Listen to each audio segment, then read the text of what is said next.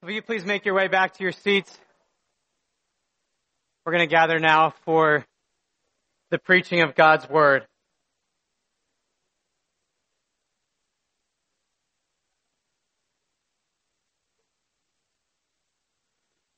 Well, it truly is a rich joy to be with you this morning and to be able to open the Word of God together. Our text for this morning comes from the book of Isaiah, and we're going to be in chapter 59.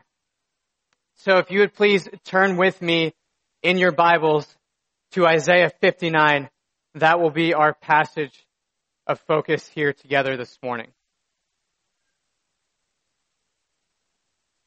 The man and his wife enjoyed a rich relationship with their loving master, whom they gladly worked for and enjoyed fellowship with. They looked forward to the days when their master would visit them and walk with them, showering them with his kindness as they freely obeyed him and delighted to be with him. But one day, things changed. The master went into the garden looking for the man and his wife, but they were nowhere to be found. They hid themselves from their master's presence. See, earlier that day, the people disobeyed their master for the very first time. The master had given them the entire garden to cultivate and enjoy, but he commanded them not to eat of one single tree in the midst of the garden because doing so would surely invoke havoc in their world. The deceiver showed up that day and lured the man and his wife into willful rebellion against their loving master, and they were quite understandably ashamed of what they had done. So the next time they heard God's voice calling out for them, Adam and Eve hid themselves from him. And this is how it's been ever since. Sin makes us hide from ourselves, from each other, and from God. It's why your children lie and blame their siblings for something they did wrong.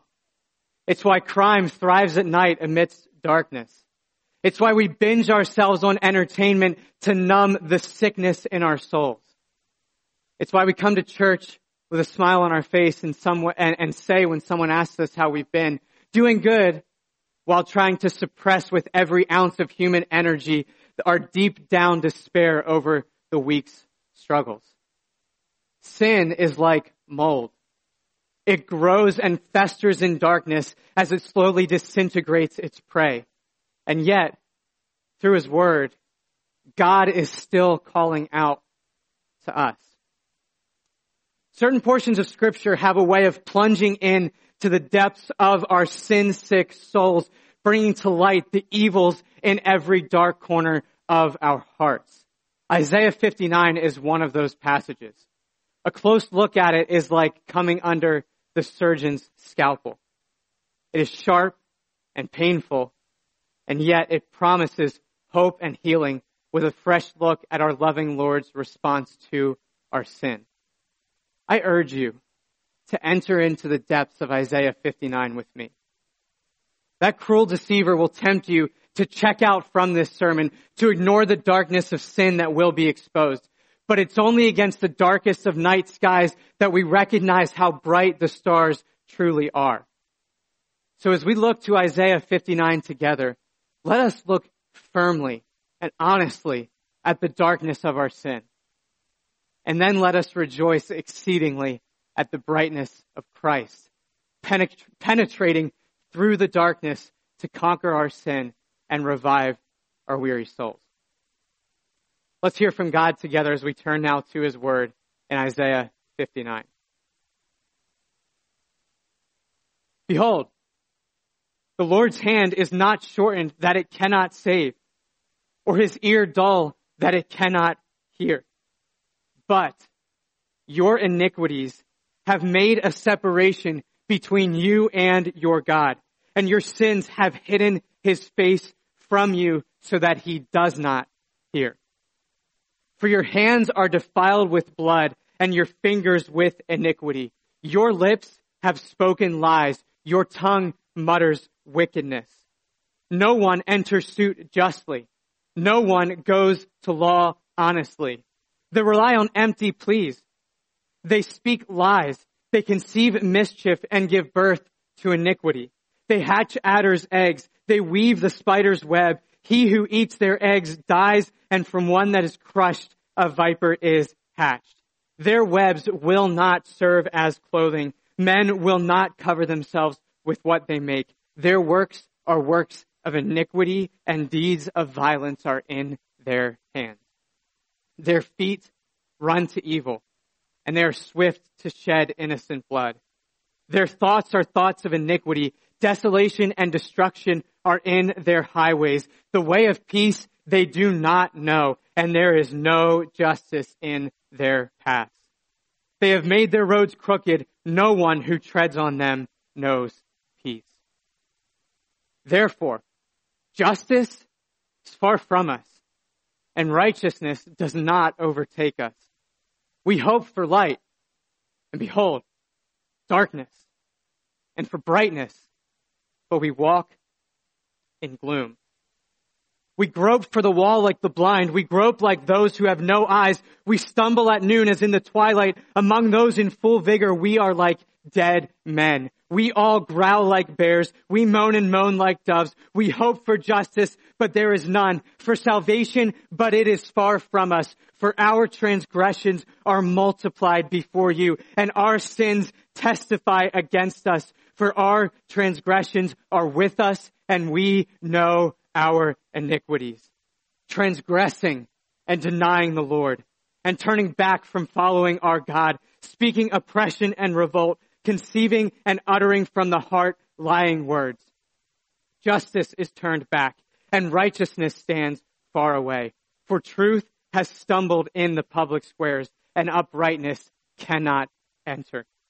Truth is lacking, and he who departs from evil makes himself a prey. The Lord saw it, and it displeased him that there was no justice, and wondered that there was no man to intercede. Then, his own arm brought him salvation, and his righteousness upheld him. He put on righteousness as a breastplate and a helmet of salvation on his head. He put on garments of vengeance for clothing and wrapped himself in zeal as a cloak according to their deeds. So he will repay wrath to his adversaries, repayment to his enemies. To the coastlands he will render repayment. So they shall fear the name of the Lord from the west and his glory from the rising of the sun. For he will come like a rushing stream which the wind of the Lord drives. And a redeemer will come to Zion, to those in Jacob who turn from transgression, declares the Lord. And as for me, this is my covenant with them, says the Lord. My spirit that is upon you, and my words that I have put in your mouth, shall not depart out of your mouth, or out of the mouth of your offspring, or out of the mouth of your children's offspring, says the Lord, from this time forth and forevermore. The title of the message this morning is Sin's Great Ruin and Yahweh's Greater Redemption. Let's pray together. Almighty God, we are amazed that you would give us your words. That though we have all turned and rebelled against you, Lord, you would speak to us through your word and you would come to us through the word incarnate, Jesus Christ, the Redeemer. I pray, Lord, as we look at this passage, that you would give us a spirit of attentiveness, a spirit of honesty, a spirit of confession, that we might know the depths of our sin, that we might acknowledge the depths of our sin, but that we might rejoice exceedingly at the depths of what you have conquered to save us from that sin. Lord, help us to see Jesus here in Isaiah 59 and help us to rejoice in him. And God, I pray that all of our souls would be uplifted, would be encouraged, and would be driven to repentance before our Savior.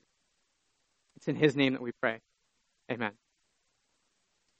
Well, in this book bearing His name, the prophet Isaiah is sent by God to prophesy in Jerusalem and warn the people of Judah of their impending judgment for their sin. The nation of Israel, God's chosen people, was divided. The northern kingdom of Israel fell siege to the powerful Assyrian army, and now Isaiah was commissioned to warn Judah, the southern kingdom, of its similar fate due to its own rebellion and idolatry against God. This 66 chapter book of Isaiah is traditionally divided into three sections. Chapters 1 through 39 largely warn of judgment, and yet God is faithful to his promise. As you know from our current sermon series, Seeing Christ in All of Scripture, the ultimate redemption of, of, of the people through God's Messiah is foreshadowed throughout the entire Old Testament. And so chapters 40 to 55 contain clear and hopeful prophecy for the Israelites of their coming Messiah who will defeat their enemies and redeem their sin through his own suffering. And then as if to answer the classic question, how shall we then live? Chapters 56 to 66 instruct Israel how to live lightly, or how to live rightly in light of redemption. So chapter 59 is here in this last section of the book of Isaiah. And these three themes of judgment, redemption, and instruction repeat to different degrees throughout the entire book. And so here in Isaiah 59, the themes of judgment and redemption are in full view as a springboard for right living, which will be highlighted soon after. And in order to understand Isaiah 59, we must recognize that in Isaiah 58, the prophet indicts Israel for their religiosity with no warm affections for the Lord in their hearts. God is not pleased by his people going through the religious routines with their hands without true love for him in their hearts. This type of attitude is the outworking of Israel's idolatry, and it is deserving of God's judgment. Their sin is deep. Their penalty is deserved. And they are desperate for deliverance. Frustrated, in a sense, with God's displeasure. That's where we pick up in Isaiah 59. In a series of three prophetic sections, Isaiah 59 echoes the resounding point that sin's ruin is great, but Yahweh's redemption is greater. Sin's ruin is great, but Yahweh's redemption so much greater. The first section, verses 1 through 8, is the accusation against sin. Second, verses 9 to 15a is the confession of sin. And third, 15b to 21 is the redemption over sin. The Holy Spirit through Isaiah challenges us in this passage to look hard at Israel's sin and our sin and see how it ruins us and others. And then he calls us to turn our eyes upward and see against the backdrop of such ruinous sin just how great the Lord's redemption truly is. Sin's ruin is great, but Yahweh's redemption is greater. With that being said, let's look to the first section, verses 1 through 8, the accusation against sin. Well, this passage begins with Isaiah, in a sense, speaking on behalf of God, accusing the Israelites of their rebellion against him.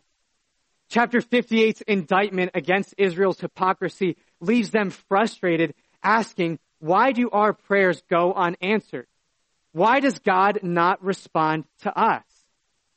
The answer implied in chapter 58 is that it is because as the people are, as Jesus called out the Pharisees in Matthew 23, like whitewashed tombs, which outwardly appear, appear beautiful, but within are full of dead people's bones and all uncleanness.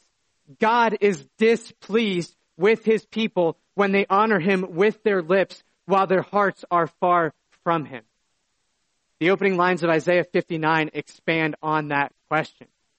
Verses 1 and 2 answer the question, making the point that it is not any fault of God as to why He's not answering their prayers or why they're not finding deliverance. It is important to observe that Isaiah opens this accusation using God's covenant name, Yahweh, which is referred to by the all caps Lord in our English Bible. It's not Yahweh's fault, Israel, that your prayers are going unanswered. It's not Yahweh's fault that you're not finding deliverance. He's your covenant making, covenant keeping God. And His hand is not shortened that it cannot save. The word save here is literally has a sense of causation to it. In other words, Isaiah is saying that Yahweh is absolutely able to bring salvation and deliverance to Israel.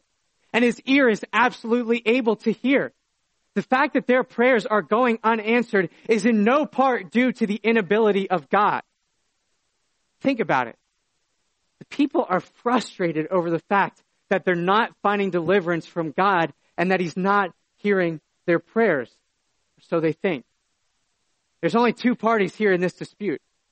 Yahweh and Israel. So whose fault is it? Why are they not finding help from Yahweh? Well, verse 1 eliminates any imaginable fault on God's part, and verse 2 clarifies who is entirely at fault here. Isaiah rightly accuses the people saying, it is your iniquities that have separated you from God. Here's a sense of causation again.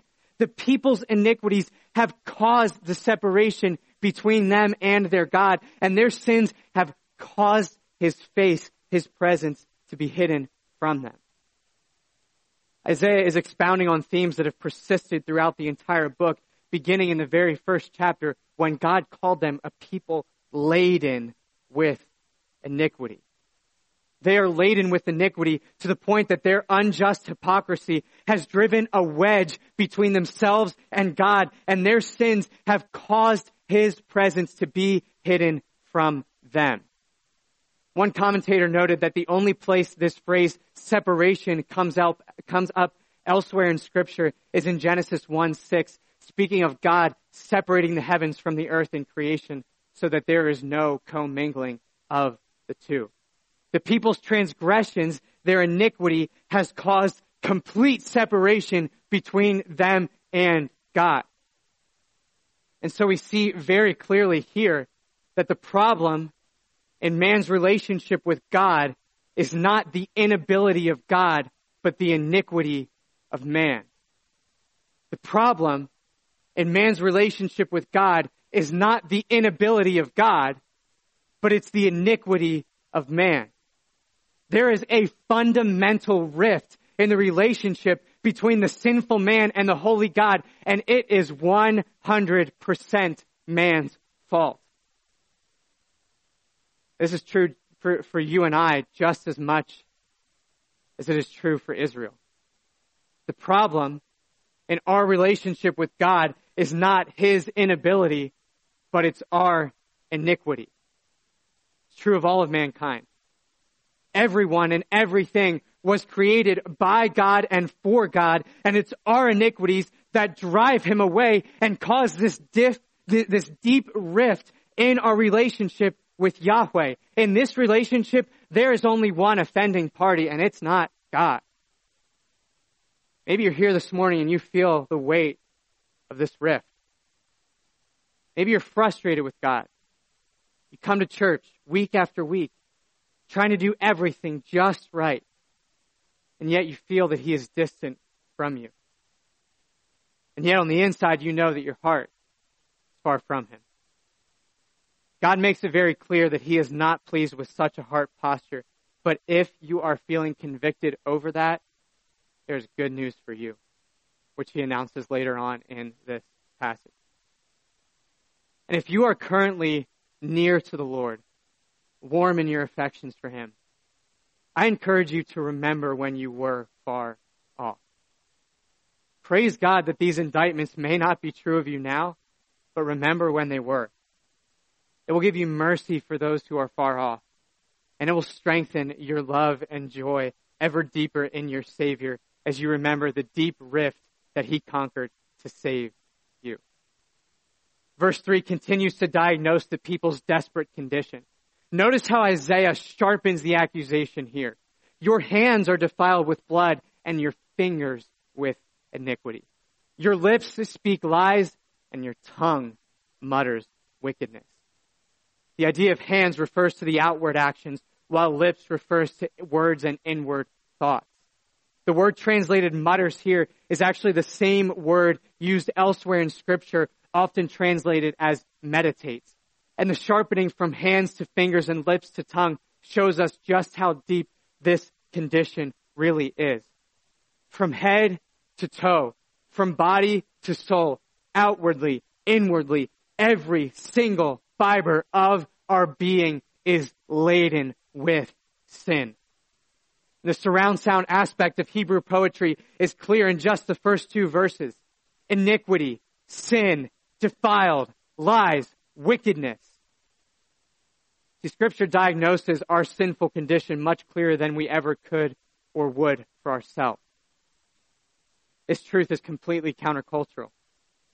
We live in a society, we, we live in a society where the heroes in our movies, which often serve as a cultural thermometer, are the people who learn to find the virtue in themselves. Their problem is on the outside, not on the inside.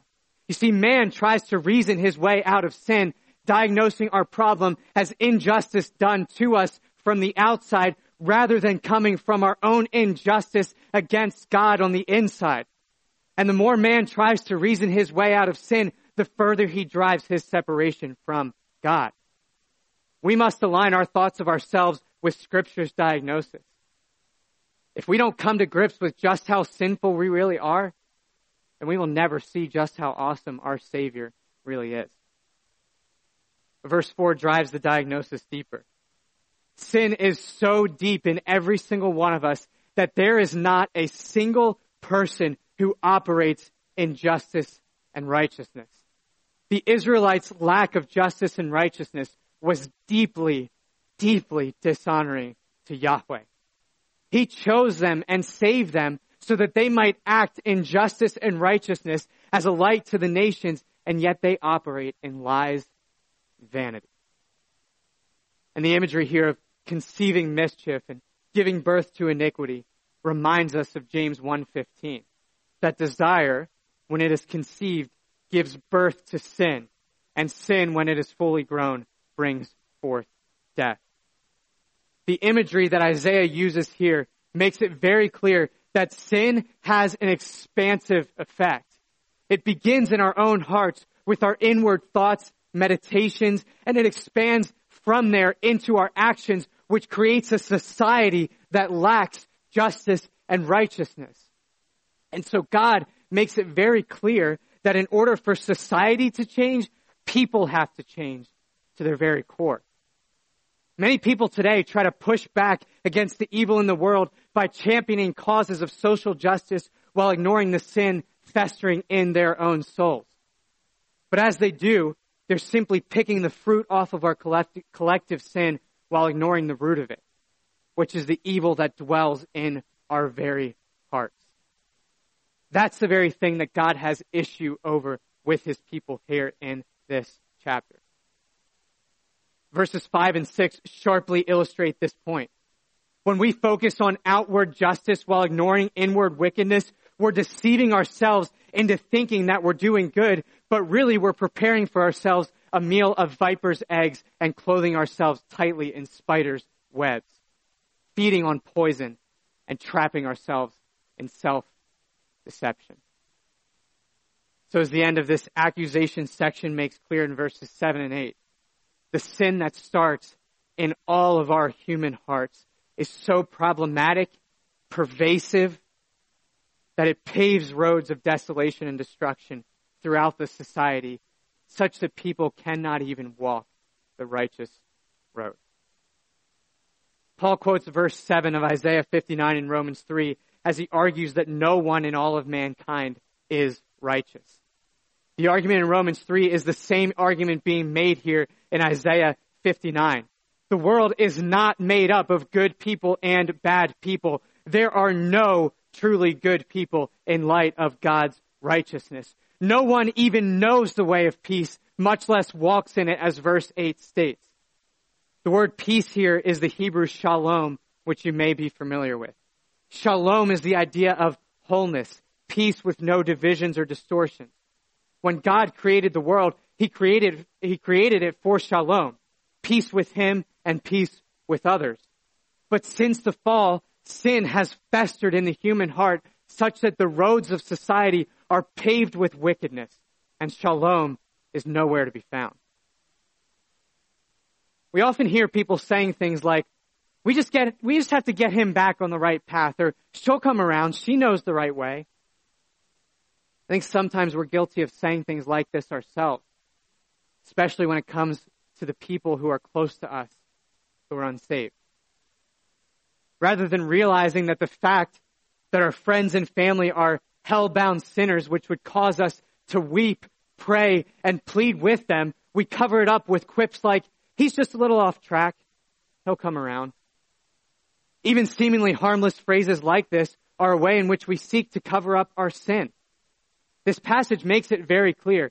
There is no right path outside of Yahweh's redemption in Christ. There is no right path outside of Yahweh's redemption in Christ. Brothers and sisters, let us not be people who use cliche phrases in an effort to diminish the harshness of sin. Sin is harsh, and we should recognize and feel its harsh effects. Hell is harsh. And to diminish the harshness of sin in an effort to make the truth more palatable actually distorts the truth rather than clarifying it. The scripture is very clear. If someone is dead in their sin, they do not know the right way. Verse 8 states, the way of peace, they do not know. What they need is to agree with God on their sin and turn to Him in faith and repentance. We need to urgently and lovingly talk, pray, and plead for them and with them as if we really believe this.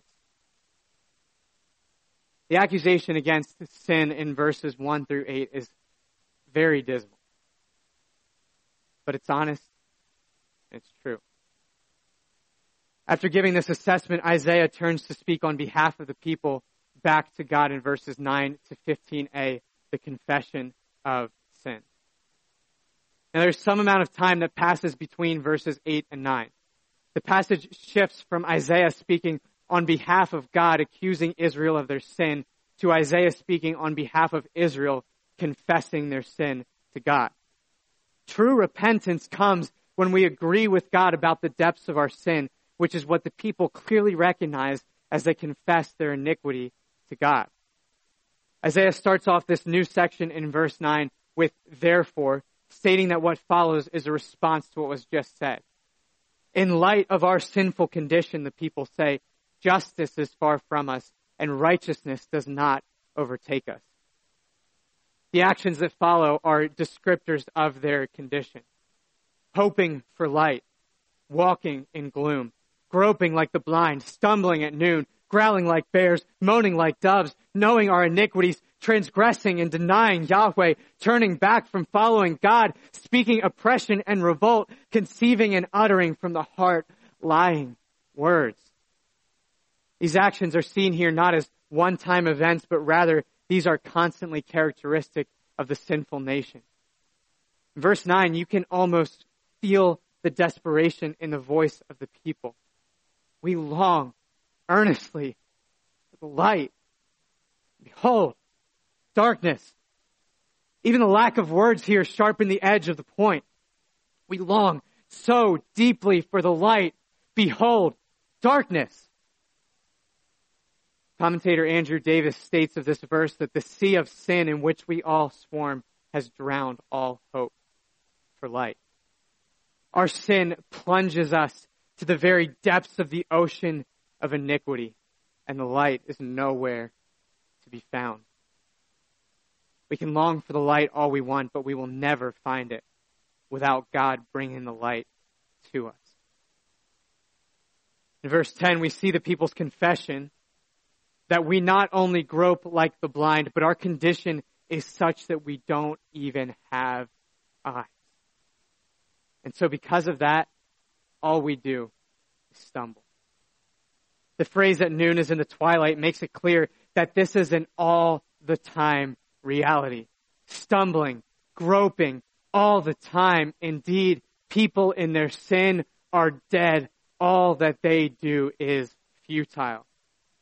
Verse 11, we growl like bears and we moan and moan like doves. The imagery here communicates that our outward words are growling and grumbling and our inward words, our meditations, our thoughts, our attitudes are muttering and moaning. Anger and hostility on the outside and complaining and bitterness on the inside. And the lack of words in the second half of verse 11 makes the intensity almost unbearable. Literally, it reads, we hope for justice and nothing, for salvation removed from us. You can literally hear the intensity in the very few words. It's, it's hard on the ears. We hope for justice and nothing, for salvation removed from us. Creates an uneasiness in our souls as we listen to it carefully. There's just so much jam packed into these verses that it wrecks us with just a few words. Have you ever been to the beach caught in the waves at high tide? Feels like every time you, you might just get up to catch your breath, you're pummeled again by another wave deep below the surface. That's kind of the feeling that these verses invoke in our souls regarding our sin. The waves of sin just wreck us again and again and again, multiplied before God and testifying against us, as verse 12 states, so that our sins almost become our companions. They are with us. We know them. This is not just for the unbeliever. You ever feel this way about your indwelling sin? You ever feel like your indwelling sin has become your companion? Like a parasite in your soul, painfully and slowly eating away at your spiritual vitality and your joy in Christ? I know I do. This passage puts words to what I feel about the sickness of indwelling sin in my own heart. The arrows keep flying. The waves keep pounding. And at times it can seem like there is just no way And if we're honest with ourselves, we'd probably agree that the confessions of verse 13, denying Yahweh, turning back from following our God, describe the heart posture of our souls much more often than we'd like to admit prone to wander. Lord, I feel it. Prone to leave the God I love. The idea in verse 13 is literally one of turning ourselves back from our God. You might think that some sins aren't that big of a deal. You might be self-deceived that a little unchecked complaining here, a little unconfessed lust there aren't that much of a problem. Besides, no one else really knows about it anyway. This passage makes it very clear, painfully clear, that each and every sin, big or small, harmless or destructive, humanly speaking, turns us back from God. There's a rift in our relationship with Him. And you and I are the guilty party, case closed. Our condition is so sick that it infects not just our own hearts, but society as well. Notice the shift in verse 14 from the sinners themselves to the public squares. Justice is turned back in society and righteousness stands far away. Truth has stumbled in the public squares. It's unwelcome in the world. A parallel here between BC Israel and 21st century America is stunning. What a proof this is of the way that God's word is ever relevant today. Truth stumbles in the public squares all throughout our society. You are now outcast in the public square if you believe that, that marriage is between one man and one woman, or that all of human life, including that of the unborn, is sacred and worthy of honor and protection. The courts are now ordering people to get in line with this new moral revolution or face legal action. All the time we hear of Christian groups losing official status at public universities. Some of you in our church have faced challenges and pushback at work or in your communities for your biblical conviction. Indeed, truth has stumbled in the public square. But the stumbling of truth described in the second line is a result of what the first line of verse 14 describes, namely that justice is turned back. Look hard at this phrase. Justice is turned back. It obviously begs the question, turned back by what? What has turned back justice? The answer implied is the people's sin as described in the previous 13 verses. It's as if Israel is saying that justice is turned back, righteousness stands far away, truth has stumbled in the public square, and uprightness cannot enter because of our sin. It's Israel's sin that has produced such corruption in their society. Now seeing this should cause all of us to look intently at our own hearts and see how each and every one of us contributes to the injustices in society. All too often, Christians are characterized by pointing fingers at truth, stumbling in the public squares while ignoring our part in the matter. Yes, we should be grieved over the lack of truth in society. Yes, we should be vocal about the injustice that we see and do our part to stop it. But may you and I never become Facebook ranting, finger pointing, soapbox preaching people who ignore the reality of sin that festers in our own souls and contributes to the problem. Where in your own life are you tempted to relax the authority of Scripture? Is it, is it in the entertainment you choose to watch? Is it in the way you choose to unwind on the weekends? Is it what you choose to do when you're home alone and finally get some time to yourself? If we're honest with ourselves, we all have areas in our hearts that we are tempted to relax the authority of Scripture.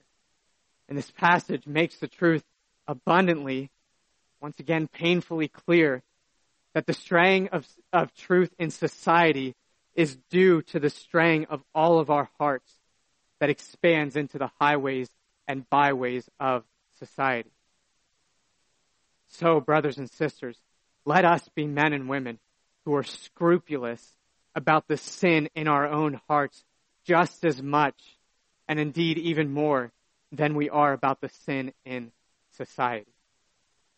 The way to reform truth in society is to reform our hearts day by day to the righteousness of God, to bring ourselves increasingly under the authority of Scripture, and to let its truth penetrate our thoughts, our attitudes, and our actions.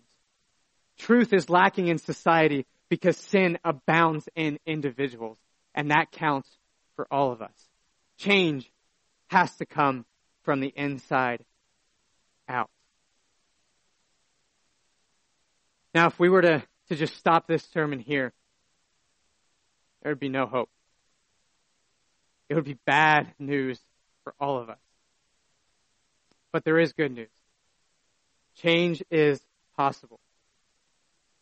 And praise God, He provides remedy to the steps of sin.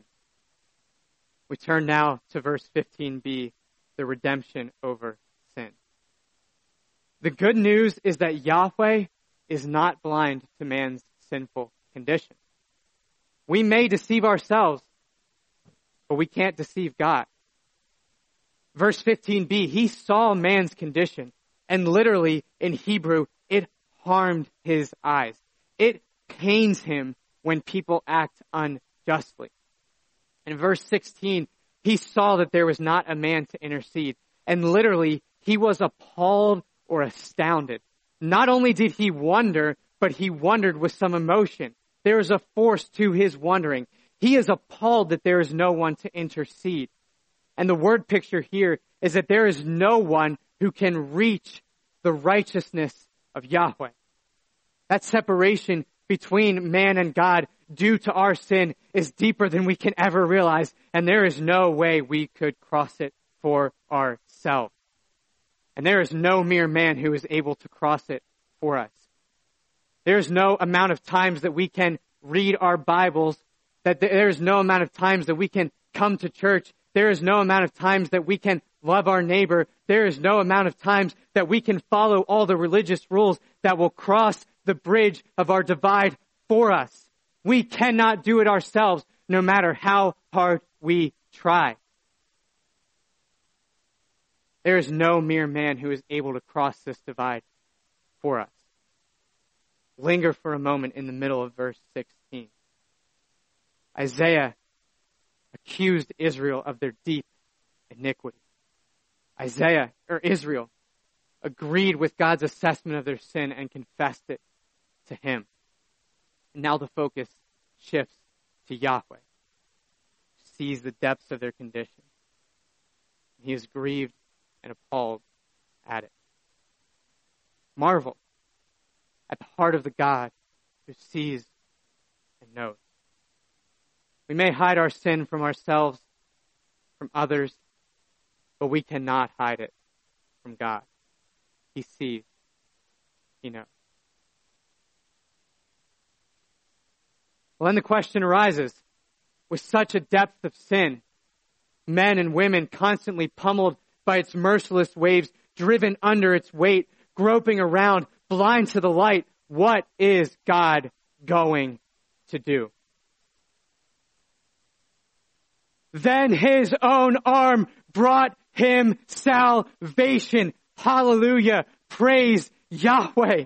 In verse 16a, the Hebrew sense is that there was no man who could cause intercession. And so Yahweh's response is that his own arm accomplished salvation and deliverance for his people. Our condition rendered us completely unable to accomplish any intercession at all. And in God's abundant mercy, the wondrous mercy of Yahweh, his own arm accomplished salvation.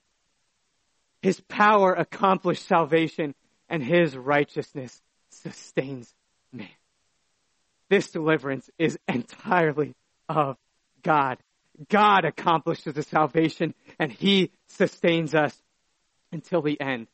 To quote Jonathan Edwards, you contribute nothing to your salvation except the sin that made it necessary. The book of Isaiah is replete with military imagery. All throughout the book, the Israelites are pursued by their physical enemies, and now their enemy, the greatest enemy of all, is sin. Sin is more powerful than the most powerful armies on earth.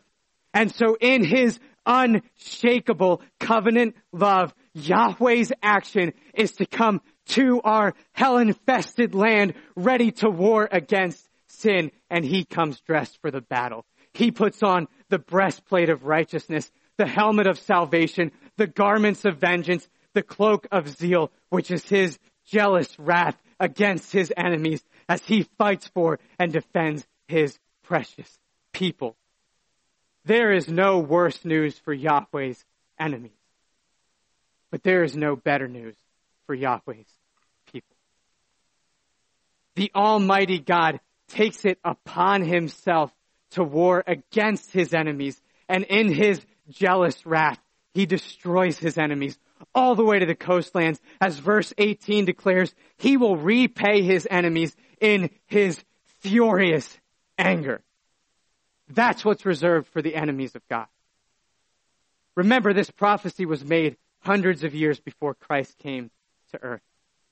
And yet Isaiah prophesied as if this redemption was a done deal. The Israelites knew enemies. From Assyria, from Babylon, from the nations, and now they recognize sin, their greatest enemy of all, which remains our common foe to this day. These words were aimed to bolster Israel's confidence in Yahweh's coming salvation over their greatest enemy of all.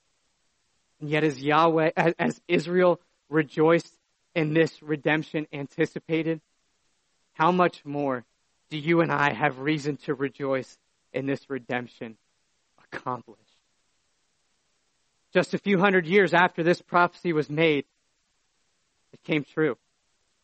Yahweh would come to this sinful earth and clothe himself in humility. He would enter our world as one of us in the person of Jesus Christ.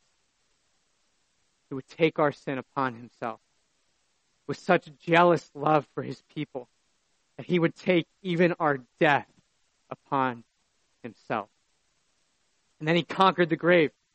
And being risen from the dead, he expelled our sin as far as the east is from the west. You can run the world a hundred times over and you will never at any point find any of the redeemed of God with their sins held against them. To the coastlands, our sin is swept away in Christ's victory. Glory to God alone.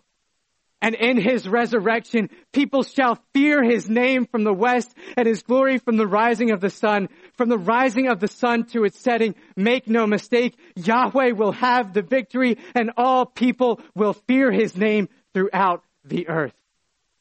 So much greater than man's sin is Yahweh's victory reigns. He has come. He has come, driven by the wind for the Spirit of Yahweh. And in his victory, every single one of his enemies will be repaid by his furious anger. Weary sinner, would you run to the refuge in the rock of Christ? His victory is coming on behalf of your sin. And now for each and every one of your sins, his salvation is coming. he did away with the penalty of your sin on the cross, and He will one day do away with the presence of your sin in the new heavens and the new earth.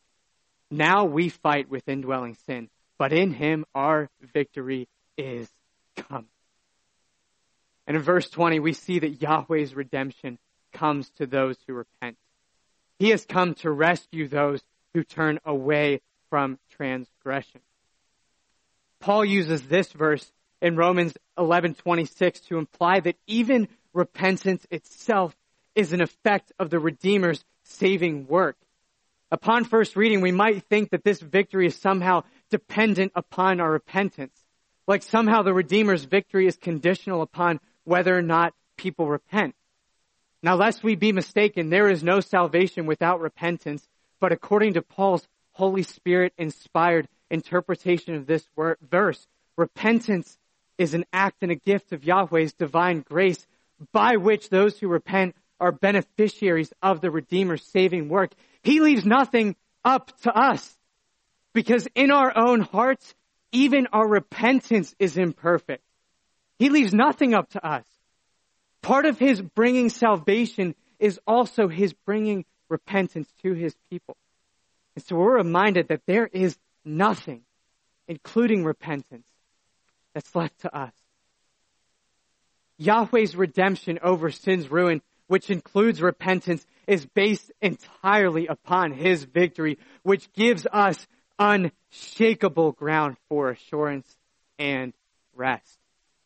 Would you marvel with me at the heart of God, who though we have turned from him and are rendered absolutely helpless of any deliverance on our own, would conquer our sin and come to us in our helplessness simply because of his mercy and due to no merit whatsoever of our own.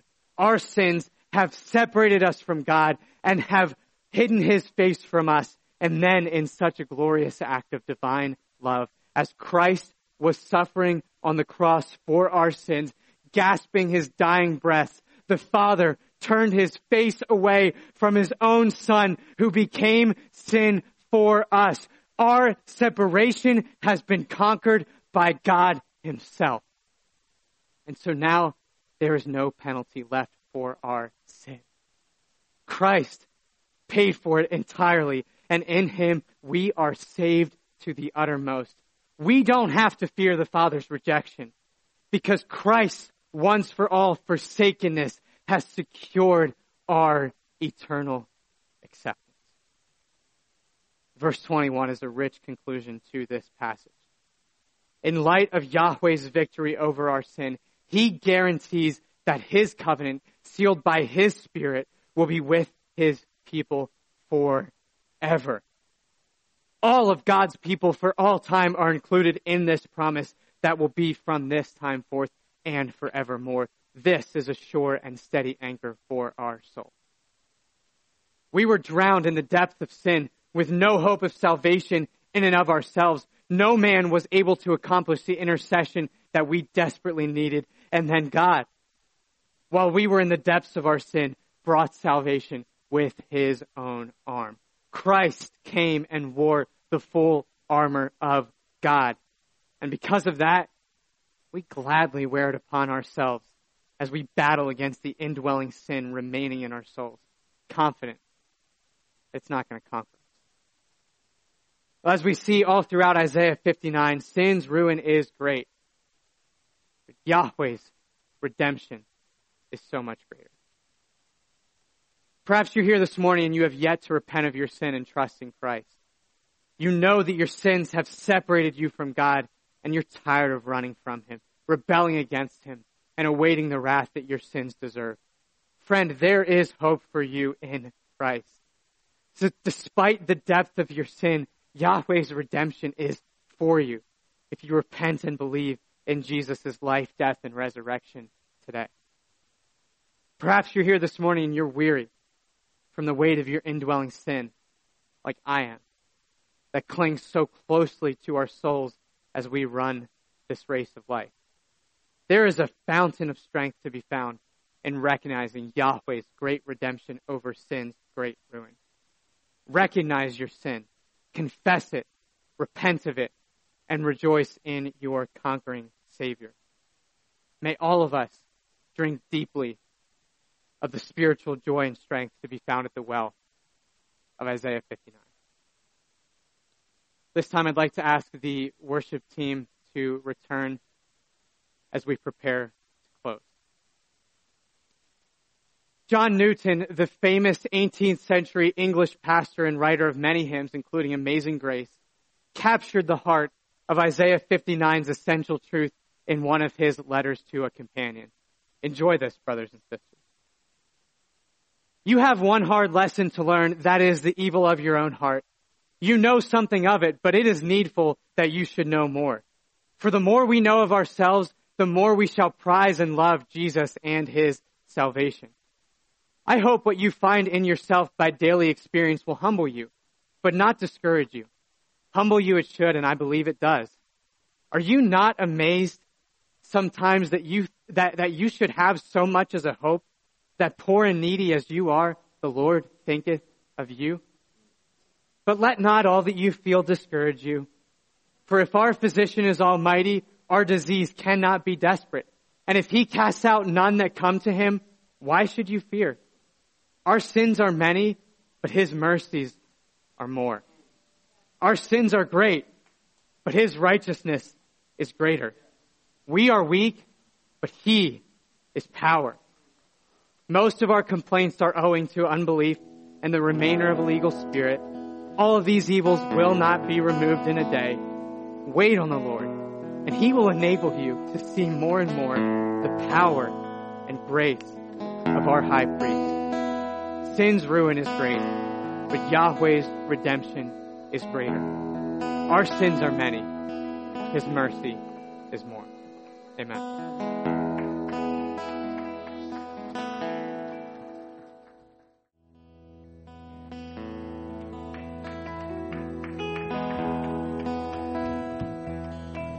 Amen. So thoroughly encouraged, church. Amen. Um, just want to read passage from Ephesians 6, just going in line with taking up the armor of God, For we know that we are not ignorant to the schemes of the devil.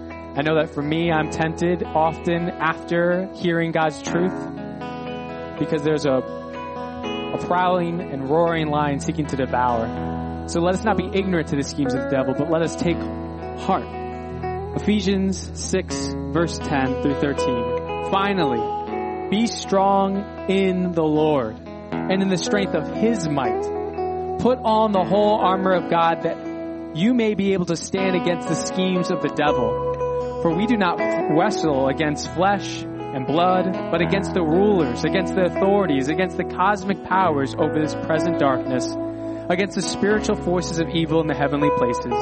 Therefore, take up the whole armor of God, that you may be able to withstand in the evil day, and having done all, to stand firm. Christ Community Church, may me uh, be strong in the Lord, the strength of His might this week, as we seek to continue to wage good warfare and remember our covenant keeping God, whose redemption has given us all that we need uh, for this life and the next.